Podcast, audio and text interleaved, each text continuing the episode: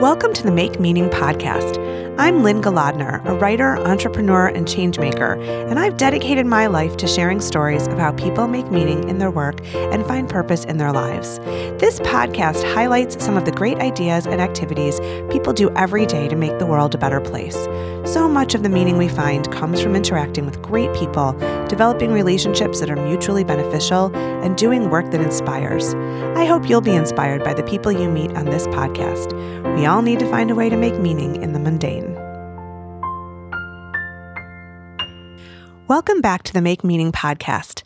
I'm Lynn Golodner, and today I'm speaking with Dr. Tista Ghosh, a physician trained in both internal medicine and preventive medicine with a master's degree in public health from Yale University. She has also had specialized training in applied epidemiology and public health practice through the U.S. Centers for Disease Control and Prevention and has served as a lieutenant commander in the United States Public Health Service. She is also an assistant adjunct professor at the University of Colorado. In April of 2018, Tista was appointed by Colorado's governor and confirmed by Colorado's Senate as the first female chief medical officer of the state and director of public health programs. Tista, welcome to the Make Meaning podcast. Thank you. I'm excited to be here. Yeah, so let's start at the top. If you could tell me what it means to be the chief medical officer of Colorado. Sure. Um, basically, what it means is that I oversee all the public health programming for the state, and that ranges from infectious disease control, like um, outbreaks and and preventing or preventing diseases from spreading, sure, um, to um, preventing the leading causes of death, which could be heart disease or cancer. Sure. Um, opiates is, is a hot topic right now. So yes. um, it's, you know, focusing on keeping people healthy as opposed to driving them into the doctor's office. Um, but what can we do to keep people healthy and, and how do we prevent illness? Whether it's infectious or chronic. So it sounds like there's a fair amount of public service announcements and education that might go with the work that you do. Absolutely. Um, I do a lot of public service education announcements, mm-hmm. media related work. Mm-hmm. Um, but it's also a lot of um, policy related work. You know, what policies as a society um, might lead to healthier outcomes. So, for example, in the 60s, 45% of adults smoked in the US, and now it's very small. And depending on what state you're in, it can be as low as 15 or wow. percent or lower. Yeah. And h- how did we do that? That wasn't, um, you know, just random luck. Um, there is there was um, a concerted effort um, at health education, at health policies, which involved passing laws across the country where you basically makes it harder to smoke or you sure. can't really smoke anywhere. Yeah. Um, you know, education that began at, at, with little kids that grew up to to not want to smoke. Um, so it, it, took a generation, but um, that's improved health outcomes across the country um, far more than than a lot of other things that we take for granted. That's a great example. I, I remember, you know, growing up and um, cigarette smoke was far more prevalent than it is today. And today, um, if I notice it, I'm it's sort of like I'm accosted by it because I'm just thankfully not used to it anymore. And so it, it's always a question well, where is that? Where is that allowed? Because there has been such a shift, which is a wonderful thing. Um, but it sounds like in your work, you really have to have patience and the long view, um, knowing that it's going to be a process and take time to truly affect positive change. Absolutely. It takes a lot of patience. I think, you know, it, sometimes with the acute, more outbreaks. You know, there's listeria contaminating cantaloupe. Um, that was an outbreak that we had to deal with. You you get the gratification of immediate results. Like we we tracked down what was the cause, we took it off the market, um, and immediately saw a change.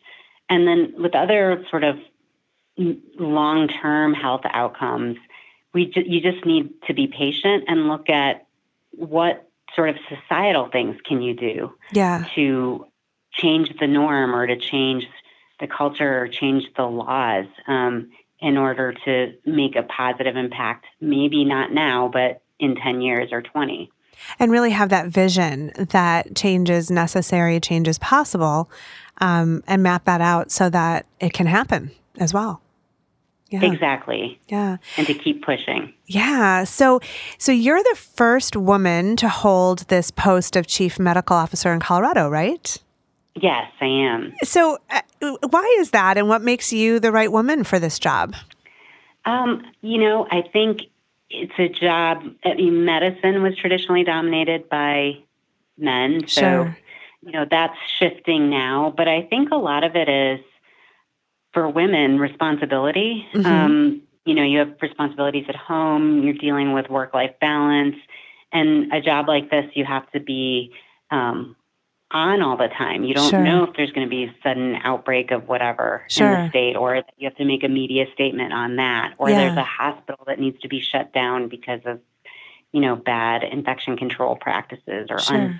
unsterile equipment. hmm So you you know that sort of being on is is in my um, experience um, often difficult for women of childbearing age who Sure. are dealing with um, their families. And I'm fortunate that I have a husband who um, is very supportive and Mhm. contributes Yeah. to our family. Uh, I would say equally, and and not a lot of women have that. Yeah, well, that's wonderful. It's it's great to hear. I have four children of my own who are teenagers, and one of my daughters is eager to be pre med. She's going to be a junior in high school this fall, and um, so she's very excited to be a doctor, and she has this whole vision. And she talks a lot about, you know, well, when would I get married, and when would I have kids? And right now, she's just thinking about college, and then med school, and then residency. But um, but I think that there are a lot of challenges. So I, I'm wonder, wonderfully excited to hear that you hold this post and can be a role model for girls like my daughter and others, um, and for boys too, who um, can see a family that works together that way. So that that's really wonderful. Um, you have a you. you have an illustrious background of training and disciplines, and I'm wondering what motivated you to build a career in public health and wellness. Like why why were you motivated to take your medical expertise in that direction? Yeah, so I I was an internal medicine doctor and worked um, a lot in in primary care Mhm. and saw a lot of the same patterns over and over. You know, people with high blood pressure, people with diabetes, people with high blood pressure, people with diabetes, people. You know, it's Yeah. every day. Yeah, And I, I I started to think like, why? Um, you know, I, I can I can fix this or sort of try to patch the issue. yeah, But why are people ending up here? What are the patterns that are causing this? yeah, And can I make a bigger impact by addressing those root causes? sure, And so it really got me more interested in in kind of the societal factors that determine health. sure, And um, those are bigger than the doctor's office. In fact, a lot of studies have found that really only 10% of your health is actually determined by the care that you have, the health care. really, The rest is either your societal, the societal conditions that you're, you know, part of or born into, hmm um, your genetics, um, and the environment that you're in, and the behaviors that you you take part in. So, sure, you know, I wanted to be part of the the you know ninety percent and look at at what what could I influence in that ninety percent. sure, Um, and so it it kind of um, opened my eyes um, to all the other factors that that influence health, and and I wanted to be someone who helped people stay well yeah. and and not just wait till they got sick. So that's a beautiful goal. And I wonder if you could share with our listeners what you have determined are essential factors for good health. You know, are there certain things that, you know, if you do X, Y, and Z, you have a better chance? Um, this may be stuff we already know, but it, it never hurts to hear it again. No, absolutely. I mean, health behaviors play a huge role hmm in keeping you healthy. Um, you know, it, this will sound uh, cliche, but you know, not smoking, um, not drinking to excess, um, diet, uh-huh. exercise, um, you know, watching sugar intake. Those kinds of things make a huge difference in the in the long run. Uh-huh. Um, that and you know, there's a lot of other societal issues that might impact your health. You might live in a neighborhood where you're less you're less healthy than somebody who lives in a different neighborhood, and that might be due to larger factors like poverty. Sure. Um, in fact, the World Health Organization has has said that poverty is the greatest cause of disease. Ooh, so there are, are, bigger issues than than just the individual, but I think um, the individual can impact their own health right. just by um, taking charge of their own behaviors and and making sure that they optimize their health. Yeah. It's an interesting stat from the World Health Organization. And I wonder, you know, I would hear that and think, what could I possibly do to fix it? Um, and I, I would feel a little discouraged because if poverty is is the largest risk factor um, in health, then how do we collectively help people rise above that and get to better health? I mean, how, I guess you're in a position where you right. start to look for solutions. Somebody like me would say, wow, that feels daunting. But where would you start mm-hmm. in that conversation? Where would that begin?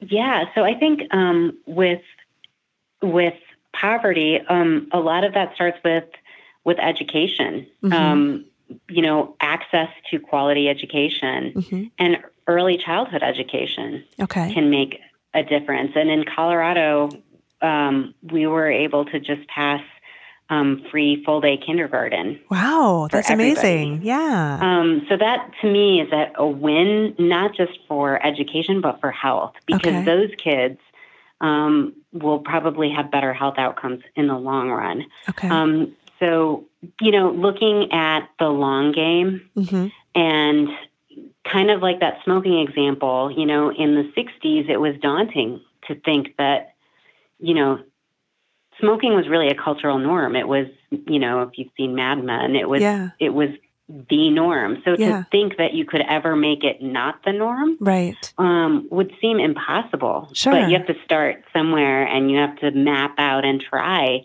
Right. And we did it. Yeah. Um, so I think there's other areas where we can um, make a difference, but know that it's the long game and and know that if you don't start trying um, and if you just give up, then nothing will happen. Yeah. So I, I, imagine I'm making an assumption that when you started your medical career, you didn't know you'd end up here. Um, did you know that you wanted to work in public health, or was that something you discovered along the way?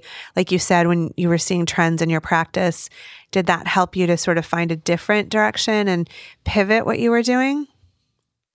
Yeah, I had never heard of public health, to be honest. Uh-huh. Um, um, when I uh, started med school, I had no knowledge of it at all. Okay. Until my fourth year of medical school, I did a uh, internship mm-hmm. with the World Health Organization in Geneva. Okay. And that was my first real exposure mm-hmm.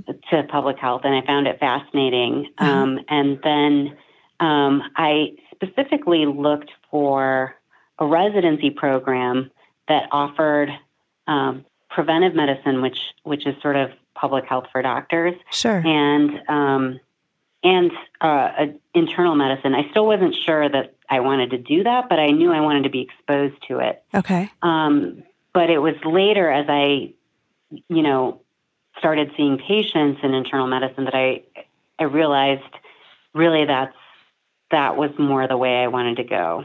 So it's it's an interesting question because on this show we talk about how people make meaning in their work and find purpose in their lives. And um, I'm actually doing an episode um, soon about um, my 30th high school reunion and where we were 30 years ago when we were about to graduate and where we've ended up and how we've gotten here. And so um, I, I want to put that question before you about purpose and meaning. You know, is it that you follow your passion and your work and you see where it takes you and the purpose sort of arrives? Or um, is it the other way around where you you feel you know this sort of quest to um, make change make a difference and so then that directs your work? What what has been the experience for you? So for me i think i i always felt like i wanted to make a difference. Mm-hmm. i'm i'm driven by the need to feel like I'm contributing. I never thought I would change the world alone. uh-huh.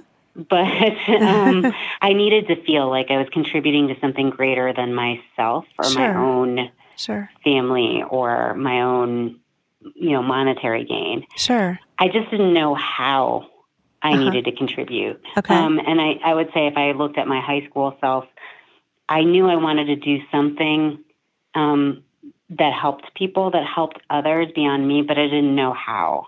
Um, I feel that I stumbled upon the how, but I always knew that I wanted to go in, in sort of a, a helping direction. Yeah. yeah. Have some purpose, really, really um, affect change in some way. That's wonderful. Mm-hmm. So, I wonder if you might have advice for our listeners about what they can do to um, help with that sort of societal wellness perspective? You know, what can each of us do um, to make our communities a little bit healthier, um, our families? Mm-hmm. Are there are there easy steps that everyday folks can take?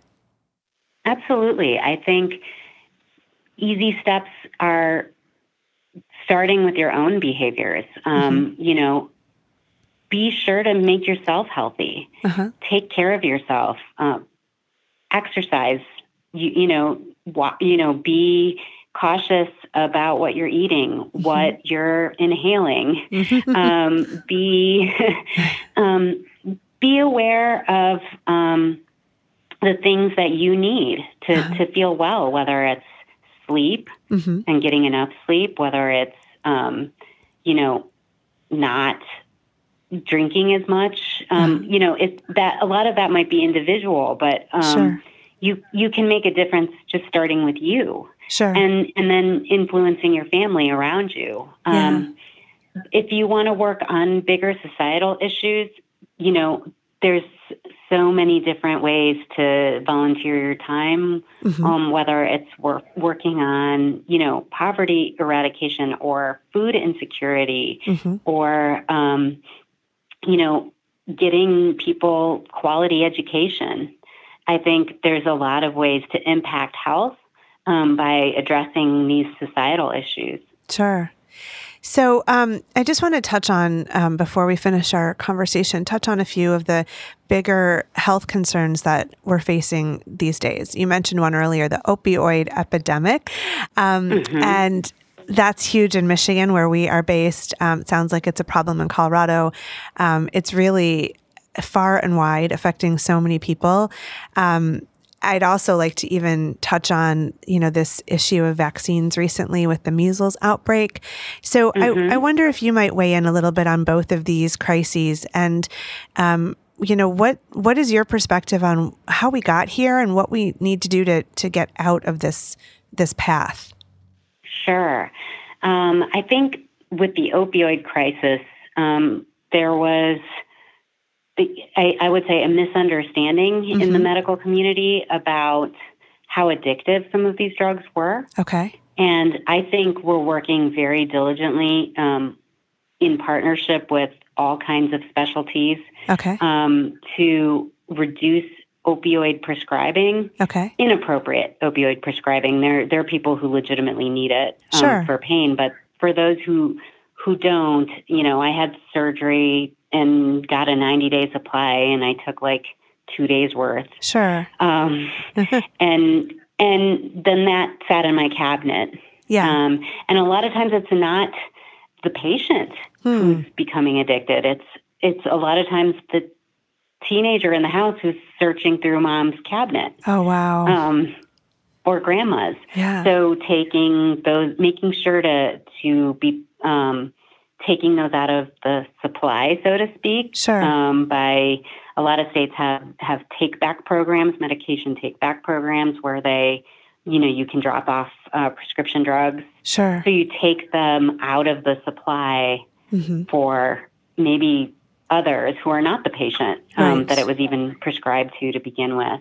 Um, you know, and I, I think we're starting to make a dent, but it, it's going to be a long process. Yeah. Um, again, like smoking, it's it's not something that'll change overnight, but we need to keep diligently chipping away at the issue.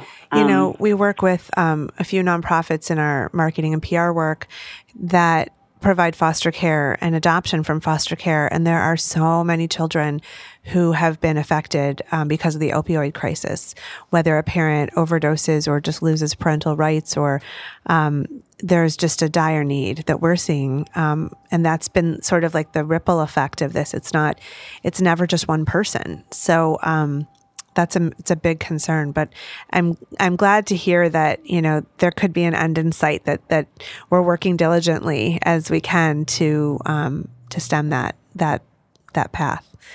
Um, what about you know, I, this is a hot button topic, and I don't even know if we should go down that path. But um, mm-hmm. the whole vaccine issue um, uh-huh. with the uh-huh. measles outbreak, you know, there are people who are so passionate on every side of that issue um, who believe that they're doing what's in their family's best interest. Um, but from a public health perspective, you know, how can how can we frame that and understand it um, you know, in a really diligent way. I, I know people who are fearful of vaccines because of you know worries that they'll have adverse effects or that they're pharmaceutical driven as opposed to public health driven and um, you know then we have an outbreak of a, of a really infectious illness and so mm-hmm. so what what would you say you know and this is a, a real hot topic It's a real hot topic, especially for Colorado. Actually, we have oh. some of the worst vaccination rates in the country, especially for the measles vaccine. So really? it's a big topic here. Okay, and we're we're quit, we're trying trying our best to raise rates uh-huh. um, because you need a certain amount of what what they call herd immunity, which right. is a certain num- percentage of the population has to be vaccinated in order to protect those who cannot be vaccinated. So I would say, um, from a public health perspective, um, several th- things have happened. I think there's a lot of misinformation out there. And um, measles vaccine has been around for a long time, but there was a uh, fraudulent physician mm-hmm. who claimed that it caused autism. Yeah. Um, And his work was refuted. And I think, you know, he, there was some actions taken against him. Okay. But for some reason, that hasn't necessarily hit the public the way it should. That that was fake. That fake data. Um, yeah. Um, um, but I think another thing that people don't realize is they haven't seen these diseases in a long time. I've I've had the opportunity um, to work in other countries where I've seen vaccine preventable diseases um, you know, I've I've worked on polio outbreaks. I've I've I've seen what these kinds of diseases can do, and I think um, people don't realize like measles can can really it can be potentially fatal. Yeah, especially for very young children. And it's not just about your own children; it's actually a public safety issue. Um, so there's you know young children under the age of one who can't be vaccinated and you're you're potentially exposing these children to a dangerous virus that might kill them. And and those kids have the right to be safe.